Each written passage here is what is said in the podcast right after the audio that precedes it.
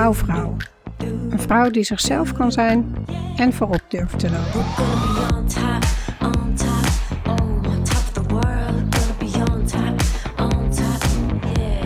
Welkom bij de podcast voor ambitieuze vrouwelijke leiders die dicht bij zichzelf willen blijven en leiden vanuit hun hart en intuïtie. Ik ben Hiltje Oude-Luttekhuis en ik wil een wereld creëren waarin je vrouw zijn geen belemmering vormt om een leider te zijn.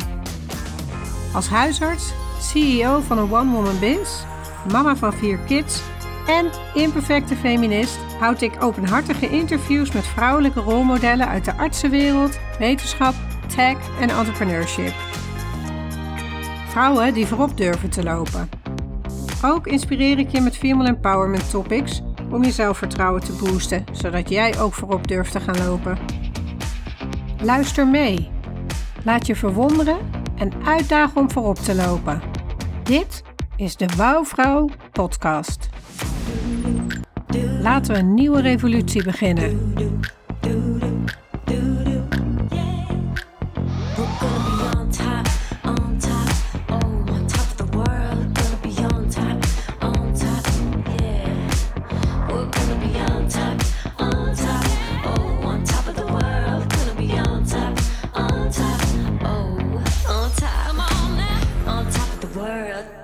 Hey, fantastisch mens.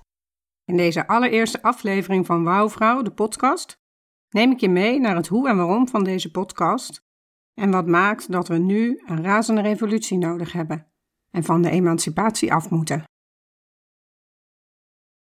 A revolution is not a one-time event. Audrey Lorde Feminisme. Het betekent niets meer dan het streven naar gelijke rechten voor vrouwen en mannen. Of de sociale en politiek kritische theorie en stroming die opkomt voor de inherente eigenwaarde van vrouwen en vrouwelijke eigenschappen en die werkt aan de verdediging en het bevorderen van de rechten en belangen van vrouwen.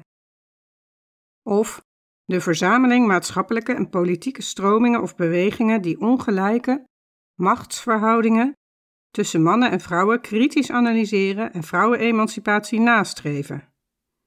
Een ander begrip dat in deze wordt gebruikt is vrouwenbeweging.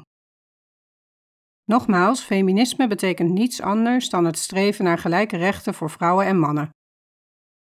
Als je het woordenboek op naslaat, vind je ook nog definities als de leer dat de vrouw de gelijke is van de man, vrouwenbeweging, vrouwenemancipatie en vrouwenstrijd. Hier komt het side effect, de negatieve bijsmaak en voor sommige vrouwen en mannen allergie vandaan, naar mijn mening. Omdat de pioniers op dit vlak letterlijk moesten strijden en de uitersten opzoeken om hun gelijk te krijgen. Waar het feminisme uit de jaren 60 en 70 als tweede golf werd gezien, wordt tegenwoordig gesproken over feminisme 3.0 en ik zag dat het feministische, vroeger activistische tijdschrift Opzij het nu al heeft over feminisme 4.0. Feminisme gaat over gelijkwaardigheid. Het betekent niet dat vrouwen beter zijn dan mannen of tegen de mannen. In deze vierde feministische golf zie je echt die nadruk op gelijkwaardigheid en op het belang dat mannen en vrouwen samen optrekken voor die gelijkwaardigheid. Ook mannen zullen baat hebben bij de verdere emancipatie en normalisatie van vrouwen in leidinggevende posities. De 20e eeuw was de eeuw van emancipatie voor de vrouw. De 21ste wordt die van de emancipatie van de man, zegt psychotherapeut Esther Perel in een inmiddels gevleugeld citaat. Emancipatie levert mannen op dat ze meer zelfbewustzijn kweken, hun kwetsbaarheid ontdekken en die ook leren te laten zien. Emancipatie is geen monopolie voor vrouwen. Ik ben Hiltje Oude-Luttekhuis. Ik ben huisarts en CEO van Wouwvrouw, een one-woman biz. Ik ben mama van vier kids en imperfecte feminist. Ik neem je mee terug naar de oudejaarsavond van 2019. We leven nog in de moderne tijd en ons leven is nog niet zo drastisch veranderd als het nu is. Voor mijzelf heeft mijn leven net een hele bijzondere wending gekregen. Een week geleden heb ik te horen gekregen dat de allerbelangrijkste vrouw in mijn leven, na mijzelf natuurlijk, in het laatste terminale stadium van hartfalen verkeert. Zij is niet alleen de belangrijkste vrouw in mijn leven. Op dat moment is zij de allerbelangrijkste persoon in mijn leven. Zij is mijn moeder, mijn schepper, mijn vormster, degene die mij het leven heeft geschonken. Hoewel er een lange tijd in mijn leven was dat ik dat niet per se als een geschenk zag. Wat zou ik graag willen dat ik de tijd stil kon zetten? Blijf je nog een jaar? zingt Claudia. Een traan rolt over mijn wang. Het is de tweede keer dat Claudia de Breij de oudejaarsconferentie verzorgt. In 2016 was zij de eerste vrouwelijke cabaretière die deze voorstelling hield. Tot dan toe, in de ongeveer 60-jarige geschiedenis van de moderne oudejaarsconferentie, werd deze voorstelling alleen door een tiental mannelijke cabaretiers gegeven. Serieus, heb ik het echt over abortus? Is dit de oudejaarsconferentie van 2019 of 1959? Een schamper feestje voor 100 jaar kiesrecht voor vrouwen. Ja, we hebben het klein gehouden. Wauw, zouden we dat met de wetenschap van nu niet liever anders gedaan hebben? Zouden we dat überhaupt niet liever anders gedaan hebben? Hoe meer je je leven viert en waardeert, hoe meer er in het leven te vieren is, toch? Ze citeert het Algemeen Handelsblad 1883. Wij geloven ook niet in de geest der vrouwen. Als je vrouwen kiesrecht gaat geven, wat is dan de volgende stap? Dat je dezelfde rechten gaat toekennen aan ezels, koeien en geiten? Dingen veranderen, maar niet vanzelf. Om dingen te veranderen heb je mensen nodig die voorop durven te lopen. Om dingen te veranderen heb je mensen nodig die voorop durven te lopen. Dingen veranderen dankzij mensen die voorop durven te lopen. Dankzij mensen die niet bang zijn om hun mening te geven en uitgelachen te worden. Er is in 60 jaar veel veranderd, maar niet genoeg. Niet in Nederland en al helemaal niet in grote delen van de wereld. Er is in 60 jaar veel veranderd, maar niet genoeg. Ik ben opgegroeid in de jaren 80, 90 en van de generatie voor wie zeg maar het pad door onze moeders is geëffend. Vrouwenemancipatie is niet meer nodig. Vrouwen en mannen hebben nu dezelfde kansen in hun carrière. Een getalenteerde jonge vrouw als ik hoefde zich nergens druk om te maken. En dat deed ik dus ook niet. Want met 70% vrouwelijke studenten in de geneeskundeopleiding zou je denken dat het systeem door de jaren mee verandert. Cijfers laten echter zien dat er nog maar een kwart vrouwelijke hoogleraren is. En bovendien dat die minder verdienen dan hun mannelijke collega, ondanks de CAO. Anderhalf procent van alle investeringen in de tech gaan naar vrouwelijke founders. Terwijl bijna 40% van alle founders in de tech vrouwelijke founders zijn. Zij lopen dus een substantieel deel van de fundingen mis. Als jij wel hoogleraar wordt of makkelijk geld binnenbrengt voor je bedrijf, zou je kunnen denken dat er geen probleem is. Want jouw persoonlijke ervaring is dat het wel kan. Dus is er geen probleem.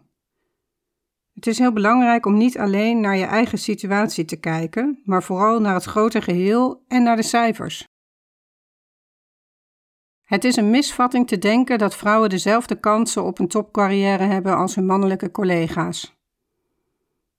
Het 15e Gender Gap Report van het World Economic Forum, die elk jaar op vier grote gebieden de vorderingen om de gender gap te sluiten weergeven, laat zien dat het nog een generatie langer duurt voordat op deze gebieden gelijkheid voor mannen en vrouwen bereikt is.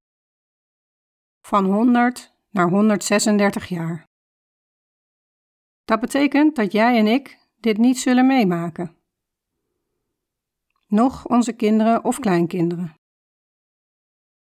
De vier onderzochte categorieën zijn opleidingsniveau, gezondheid en overleving, politieke deelname en economische participatie en kansen, waarbij het gat voor de laatste twee het grootste is.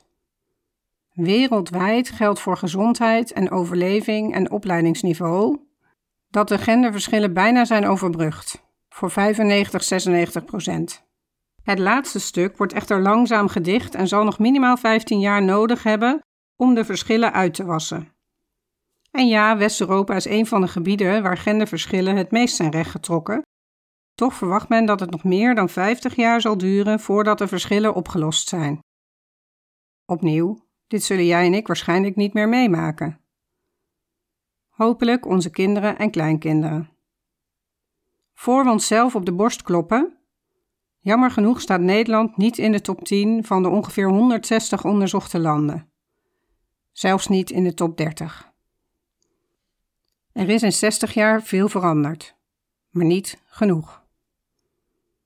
Let wel, dit is de context. Dit is de dans waaraan we deelnemen. Dat wil niet zeggen dat je ernaar moet gaan dansen. En al helemaal niet dat je erdoor moet laten stilstaan. Kies je eigen dans en stappen.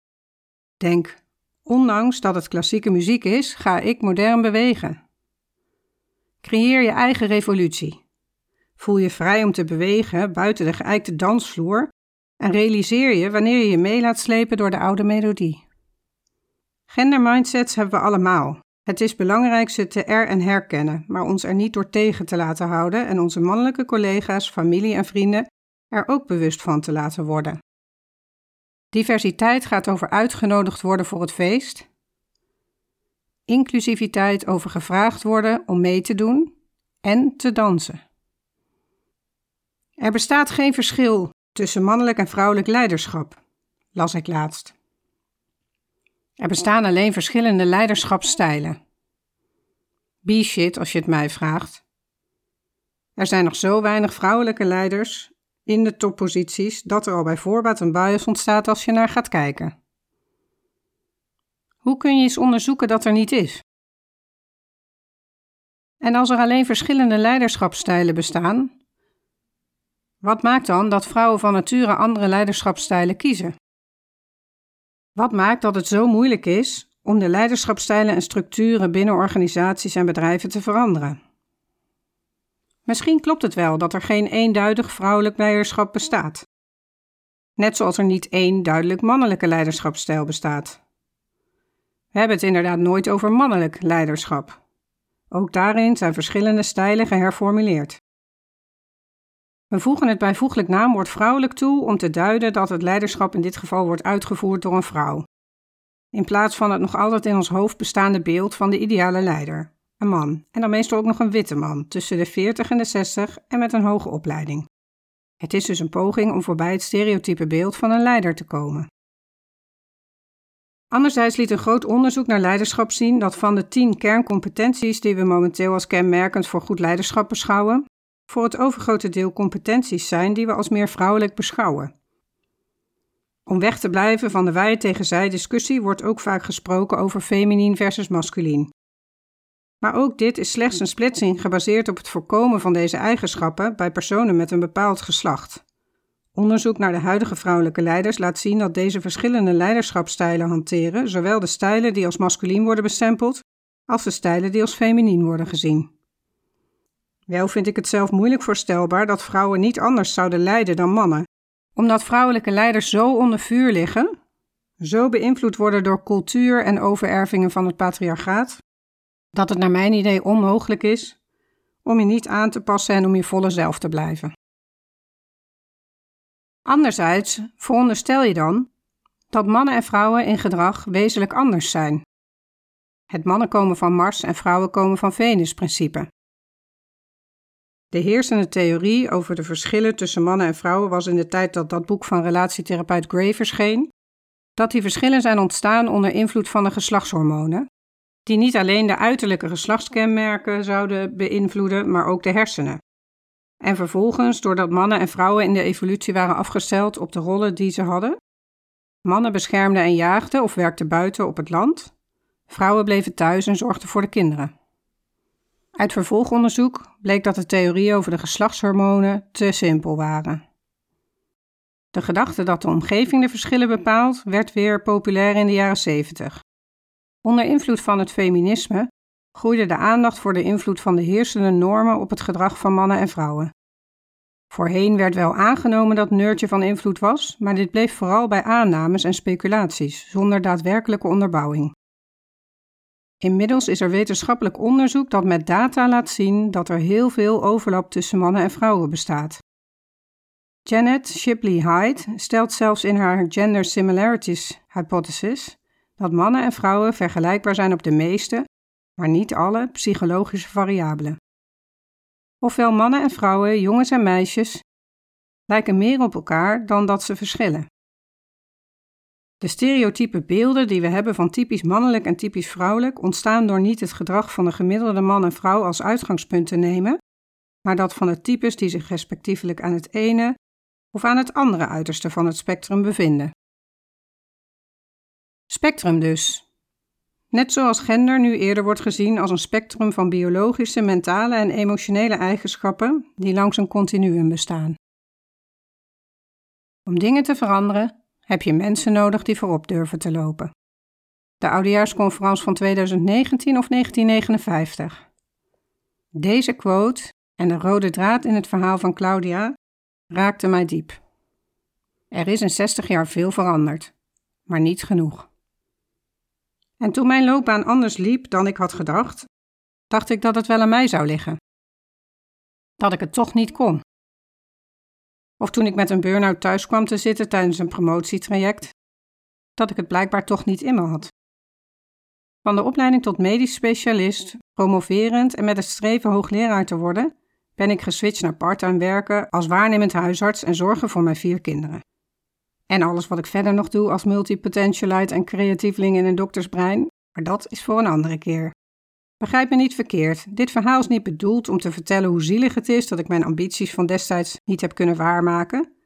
Ik ben nu veel gelukkiger dan ik waarschijnlijk had kunnen zijn door het realiseren van die dromen van toen. Ik had er namelijk heel veel voor moeten laten en heel veel voor over moeten hebben. Sterker nog, ik had mijn eigen waarden en normen ervoor opzij moeten zetten. Ik zou mezelf niet meer zijn. En believe it or not, dat had ik er niet voor over. Ik zou graag willen leiden, inspireren en een toppositie bekleden, maar niet door een mannelijk harnas aan te trekken en continu in de actiestand te staan. Mijn ogen zijn open gegaan. Ik heb gezien, gehoord en ervaren dat er heel veel vrouwen zijn die een vergelijkbaar verhaal als ik hebben. Allemaal zoeken ze een andere weg of een andere invulling voor hun carrière en leven. Ongelooflijk veel talent stroomt weg en blijft onbenut. De man-vrouw verhoudingen op het werk zijn vrijwel gelijk. Maar slechts een klein deel van de vrouwen bereikt een toppositie. Wat moet er gebeuren om meer vrouwelijke leiders aan de top te krijgen in de medische wereld, academia en corporate? Vraag ik me af. Ook zag ik een beweging van andere prachtige, krachtige vrouwen die in de crisis opstonden, eindelijk hun stem lieten horen en met elkaar verbonden. Wat maakt dat het de vrouwen die nu aan de top staan wel lukt daar te komen? Wie zijn zij daarvoor geworden? Wat heeft hen geholpen? Welke uitdagingen hebben ze getrotseerd? Hoe kun je de ongecensureerde versie van jezelf zijn, dicht bij jezelf blijven en je ambities waarmaken? Hoe word je een gamechanger en leef je je leven op jouw voorwaarden? Hoe leid je vanuit je hart en intuïtie? Wanneer houd je een goede work-life balance? Hoe blijf je authentiek in een toppositie? De antwoorden op deze vragen en meer onderzoek ik in deze podcast door openhartige discussies aan te gaan met vrouwelijke rolmodellen uit de artsenwereld, wetenschap, tech en entrepreneurship. Vrouwen die voorop durven te lopen. Daarnaast inspireer ik je met female empowerment topics om je zelfvertrouwen te boosten, zodat jij ook voorop durft te gaan lopen. Ik was altijd enorm trots om mezelf feminist te noemen. Maar na het lezen van bestuurssocioloog Mark van Ostai's blik op emancipatie, kijk ik er nu anders tegenaan. Hij zegt: Denken via emancipatie houdt bestaande afhankelijkheden in stand. We praten altijd verheven over de emancipatie van de vrouw, maar het gebruik van de term alleen al veronderstelt een fundamentele ongelijkheid en afhankelijkheid ten opzichte van de man. Sinds de jaren 70 voeren we nationaal beleid om vrouwen te emanciperen. Steeds maar weer tuigen we die mannelijke hoepel op om vrouwen er doorheen te laten springen. En vervolgens te zeggen: dit is nog niet goed genoeg, zonder ons af te vragen welke norm we hiermee in stand houden. We moeten onszelf de vraag stellen: hoe kunnen we arbeid en zorg in dit land radicaal gelijkwaardiger organiseren? De vraag die ik onderzoek in mijn podcast is: wat moet er gebeuren om meer vrouwelijke leiders aan de top te krijgen in de medische wereld, academia en corporate? Denkfout en gender mindset bias dus. Misschien is een betere vraag: wat moet er gebeuren om de top in de medische wereld, academia en corporate inclusiever en diverser te maken? Dan noem ik mezelf voortaan een inclusivist. Wel is een diepgewortelde mannencultuur in veel organisaties de grootste barrière voor inclusiviteit. In deze cultuur zal een prestatiewaardering altijd gebaseerd zijn op een waardesysteem gecreëerd door mannen en gedefinieerd door mannelijke normen. In zo'n cultuur ontstaan onbewust vooroordelen die de masculien georiënteerde cultuur en ongeschreven regels in stand houden. Daarom zeg ik: de wereld heeft meer vrouwelijke leiders nodig, juist nu. Laten we een wereld creëren waarin je vrouw zijn geen belemmering vormt om een leider te zijn. Let's start a revolution. Are you in? Wauw, geweldig dat je deze week weer intunede op Wauwvrouw, de podcast. Ik ben heel nieuwsgierig wat je inspireerde of welke inzichten je uit deze aflevering haalt. En stuur me natuurlijk absoluut een bericht als je acties onderneemt om voorop te lopen. Ik ben je grootste cheerleader. Leuk om te connecten. Op LinkedIn kun je me vinden als Heeltje Oude Luttekhuis. Ik weet het, een hele mond vol. Ik sta meestal bekend als die dokter met die moeilijke naam. Maar als je begint met Heeltje, H-I-L-T-J-E, dan verschijnt de rest vanzelf.